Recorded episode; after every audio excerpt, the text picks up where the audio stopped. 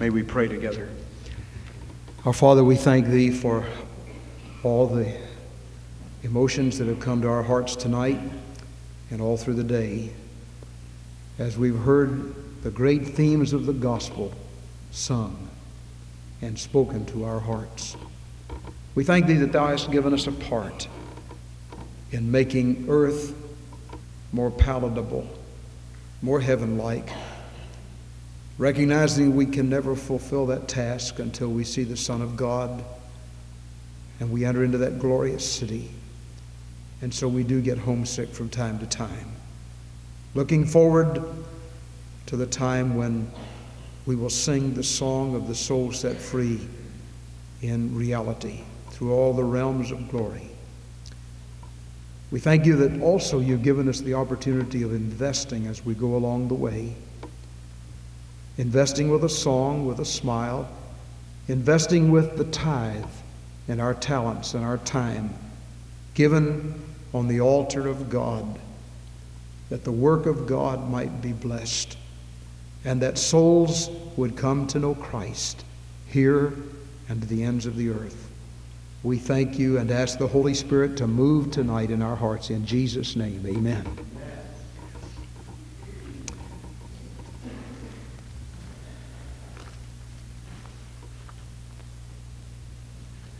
D L Moody once said, "It is a mistake to regard the sermon as the only important thing, or even the main thing.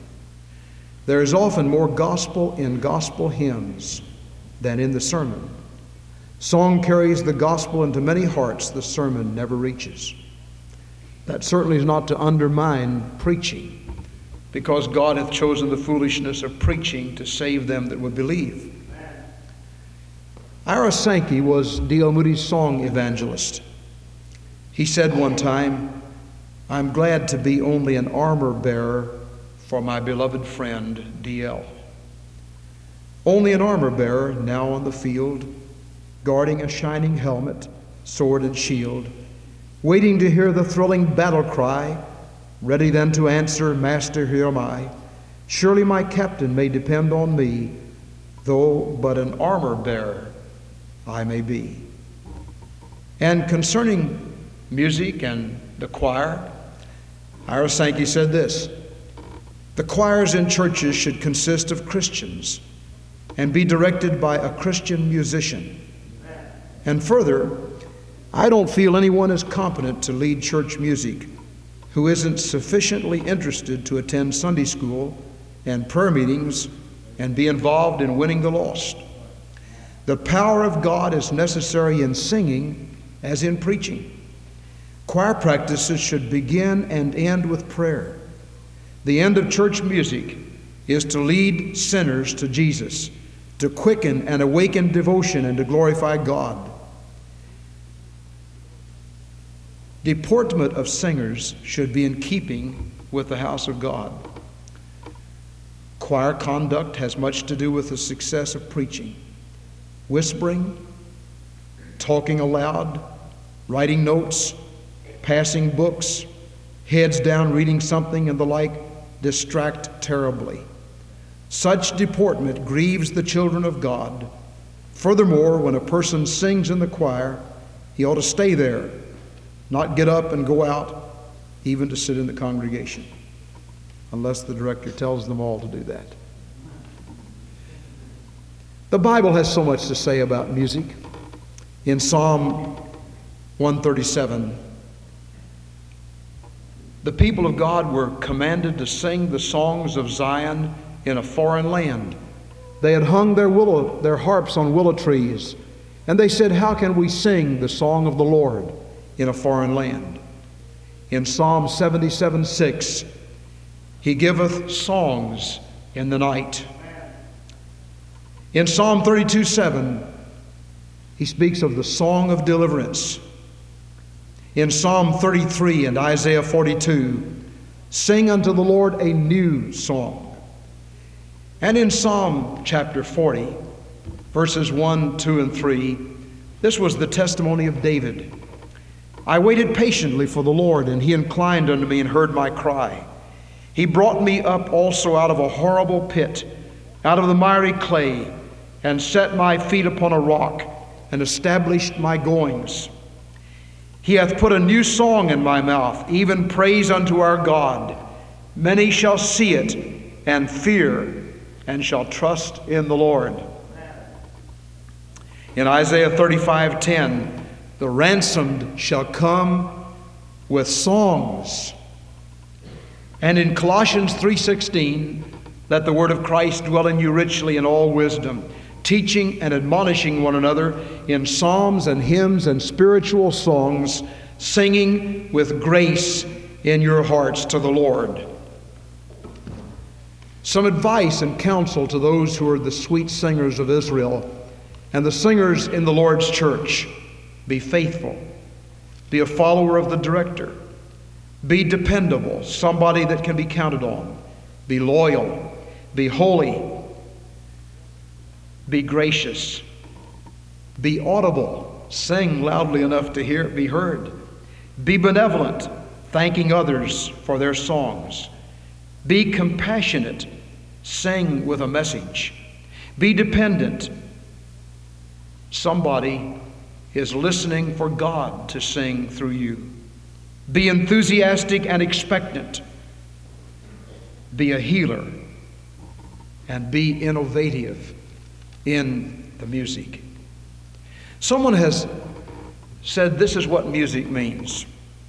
They've made an acrostic on music, the M standing for metrics, with meaning that measure our character and honor His glory.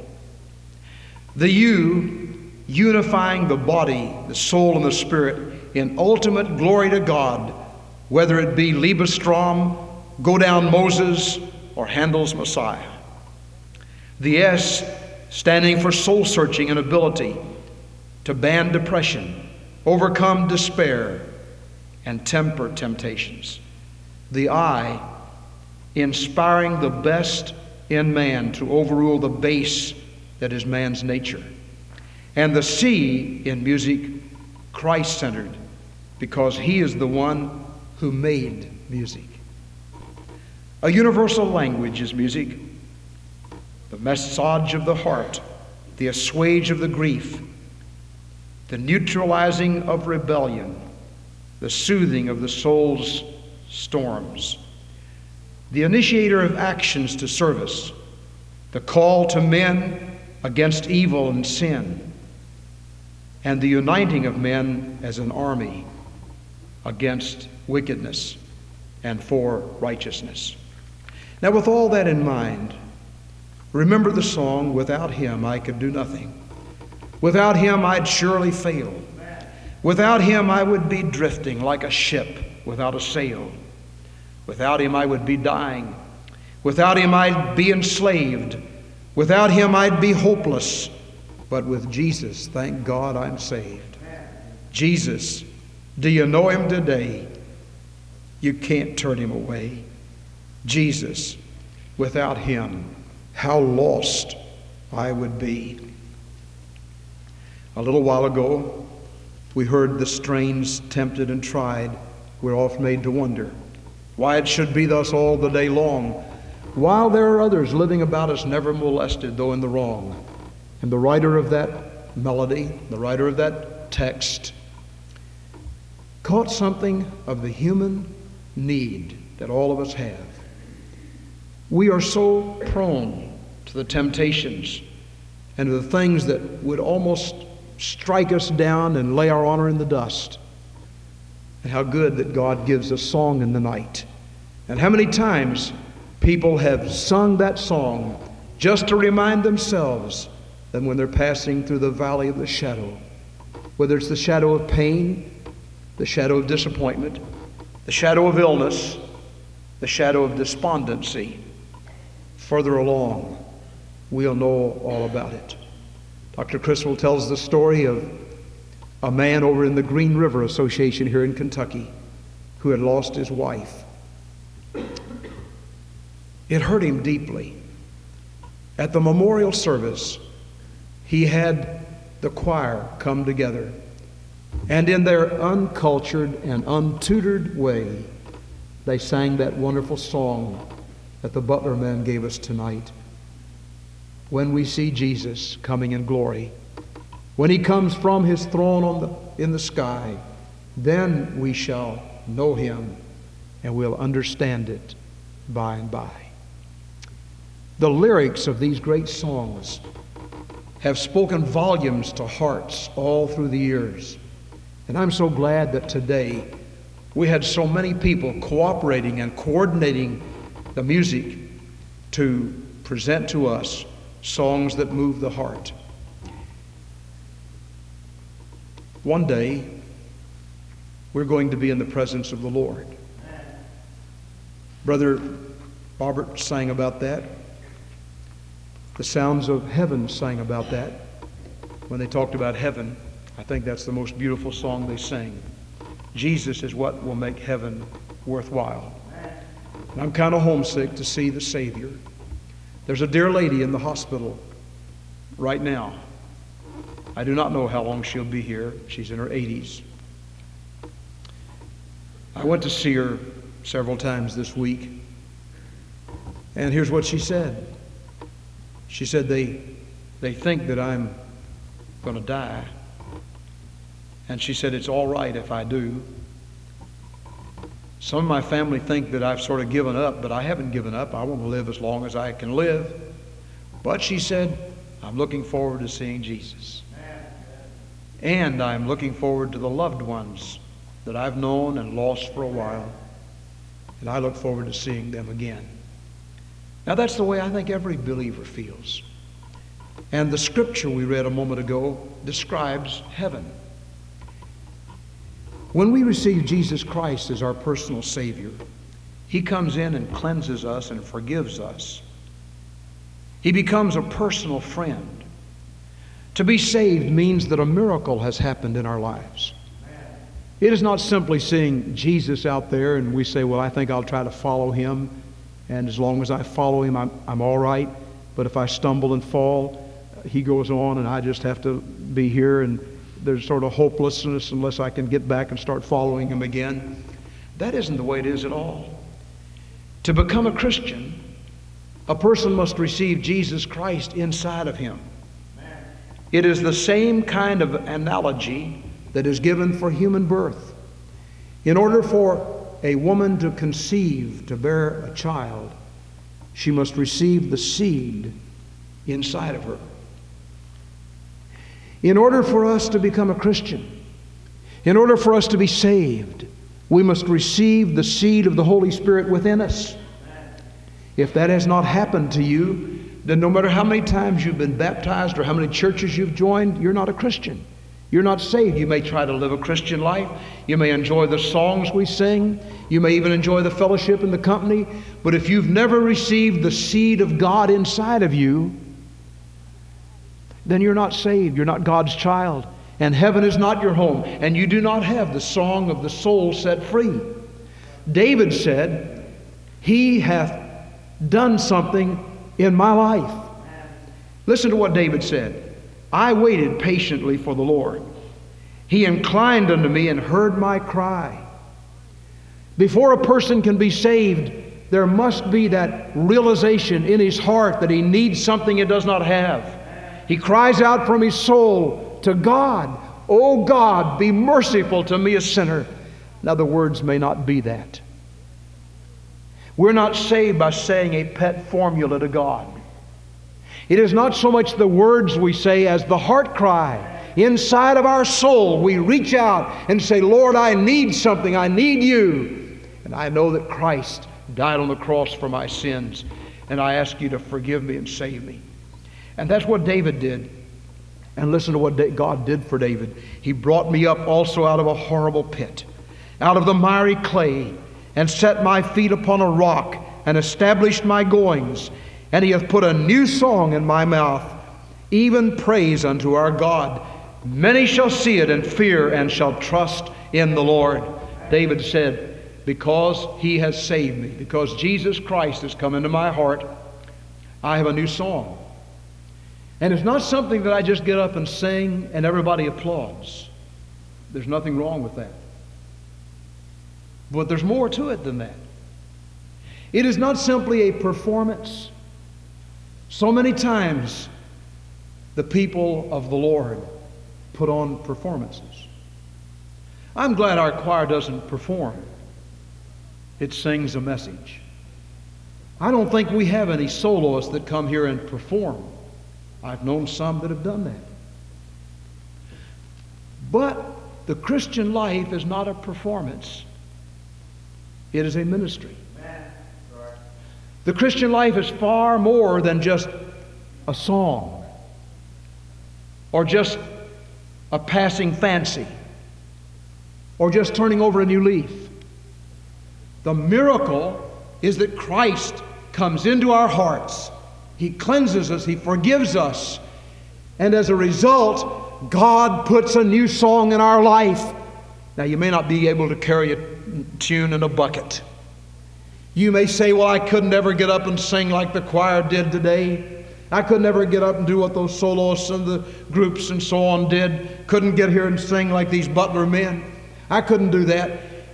But that's not the point. The question is, is your life a song so that many shall see it, not hear it, but see it and be glad? Now, when you have the song of the soul set free,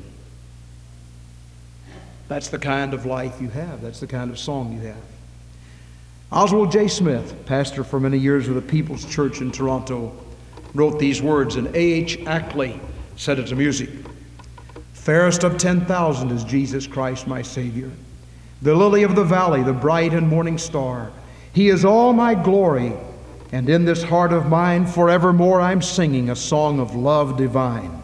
'Tis the song of the soul set free, and its melody is ringing. 'Tis the song of the soul set free, joy and peace to me it is bringing. Once my heart was burdened, but now I am forgiven. And with a song of gladness I'm on my way to heaven. Christ is my Redeemer, my song of songs is He, my Savior, Lord, and Master, to Him my praise shall be. When He came to save me, He set the joy bells ringing, and now I'm ever singing, for Christ has ransomed me. Once I lived in darkness, the light I could not see, but now I sing His praises, for He has set me free. Angels cannot sing it, this song of joy and freedom, for mortals only know it, the ransomed and the free. Slaves were they in bondage and deepest misery, but now they sing triumphant the song of liberty. 'Tis the song of the soul set free. David said, He had lifted me out of a miry pit, and He has set my feet on solid rock, and He hath given a new song, and many shall see it and be glad. Now, when we get to heaven, and some may be going earlier than others, we do not know. One day Charles Fuller received a letter. They often sang The Pearly White City, Brother Jim, on that broadcast. Sometimes they'd sing This World Is Not My Home, I'm Just Passing Through. And a lady wrote, Dear Doctor Fuller, I've just heard your broadcast, and I was so blessed. You sang about heaven. Next Sunday, when you're on the radio again, just remember that the letter that you receive is from someone who will be in heaven next Sunday. We do not know who's going first to heaven, but we need to be prepared for that wonderful city. The city of heaven, God has described as streets paved with gold, walls of jasper. There's no sighing, there's no crying. God Himself wipes away the tears from our eyes. There'll be no more pain, and there'll be no more death, for the former things are passed away. Now, that's heaven. In my Father's house are many mansions. If it were not so, I would have told you. I go to prepare a place for you. And if I go and prepare a place for you, I will come again and receive you unto myself, that where I am, there ye may be also. And whither I go, you know, and the way you know. And Thomas said, Lord, we don't know where you're going. How can we know the way? And Jesus said, I am the way, the truth, and the life. No man cometh unto the Father but by me. Here we sing these beautiful songs, and rightfully. There's hardly anything more encouraging than hearing the song of the redeemed. I love Christmas. I already am playing Christmas music in my car on that wonderful tape recording that uh, our church has made available to me.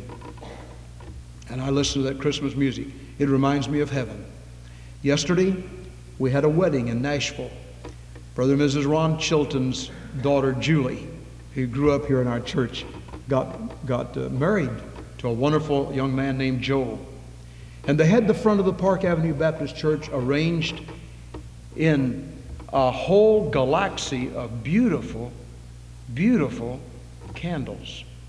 I don't know how many. It looked like there were a thousand. There probably weren't that many. But when I walked in that auditorium, and Brother Bob Mallory and I walked down to get ready to come in for that wedding, I was overwhelmed, and I thought, I said to Lana later, this looks like the gates of heaven. All those wonderful lights welcoming us home. And that's what heaven is going to be like. We'll be welcomed home by the lights of glory. And there we will sing the song of the soul set free, forever and forever and forever, free from all the bondage, free from all the fears, free from all the weaknesses, free from all the temptations, free to love and be loved just like God loves. Won't that be wonderful? But right here, in this time of preparation, when we receive Christ as our Savior, God wants us to have the song of the soul set free here. He wants us to sing that song, not just with our voice. Thank God for those who can sing eloquently. But He wants us to sing that song with our life. A life of holiness. A life of godliness. A life of concern. A life of compassion. A life of care. And many shall see it and shall be glad. How many in Bowling Green have been glad because we passed their way? Because we ministered in Jesus' name?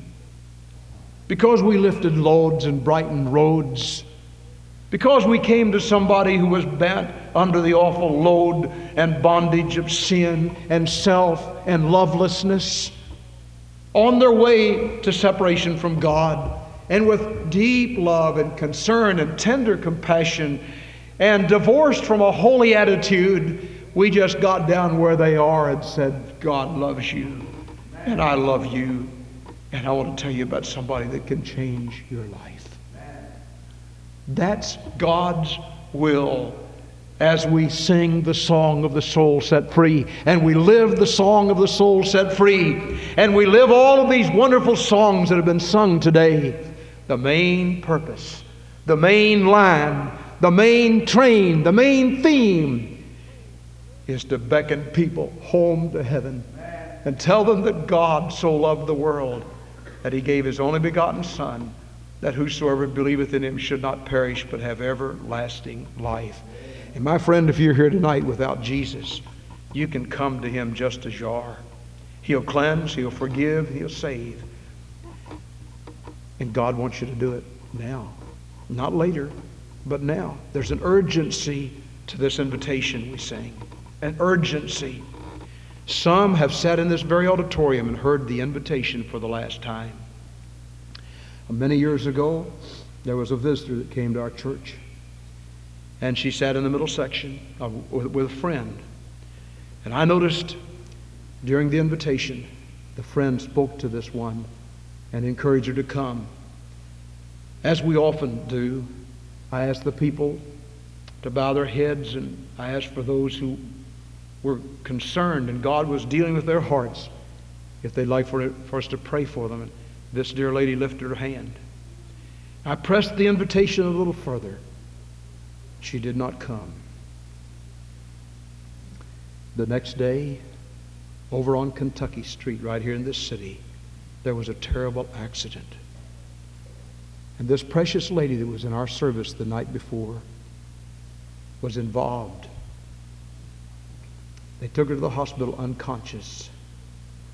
After a little while, they said, "She's brain dead." I stood there. Oh, God, I wish I could say another word. I wish I'd pled a little bit more urgently Sunday night. Oh, I wish I had. After a little while, she slipped into eternity. I had her visitor's card right here before me for many years, right in this pulpit, to remind me that regardless of what some may think or say, when we come to that invitation hour, a holy time, we're dealing in urgencies. We're dealing in a time when somebody may be experiencing for the very last time that glorious invitation to come, come, come, and be able to sing the song of the soul set free. And that may be true in your life tonight. And if you're without Christ, let me urge you to come to Christ tonight. And if God has spoken to you in some way, will you step out for Him now? May we pray. Every head bowed, every eye closed for just a moment. Our Father, it's been so good to be here in God's house tonight. We thank You for all we've experienced. And we pray Thou will give liberty now to someone who has been thinking and considering coming to Jesus. We pray that God's hand shall be upon that one, and He'll, he'll draw him to Christ tonight. In the name of Jesus we pray. Amen. May we stand, please. two forty, two forty-nine. Just as I am, without one plea, but that Thy blood was shed for me, O Lamb of God, I come to Thee. This is God's invitation. If you need the book, it's two forty-one, two forty-nine. And then look at me a moment. I thank you for listening. My heart is really concerned tonight for some people that are here. You're right on the brink of going away from God. God has already given you the song of the soul set free. He saved you. He's changed your life. But you're dabbling in sin. You're dabbling in the things that hurt the heart of God. Things that will cause your song to be a discord. But God can change that if you're willing.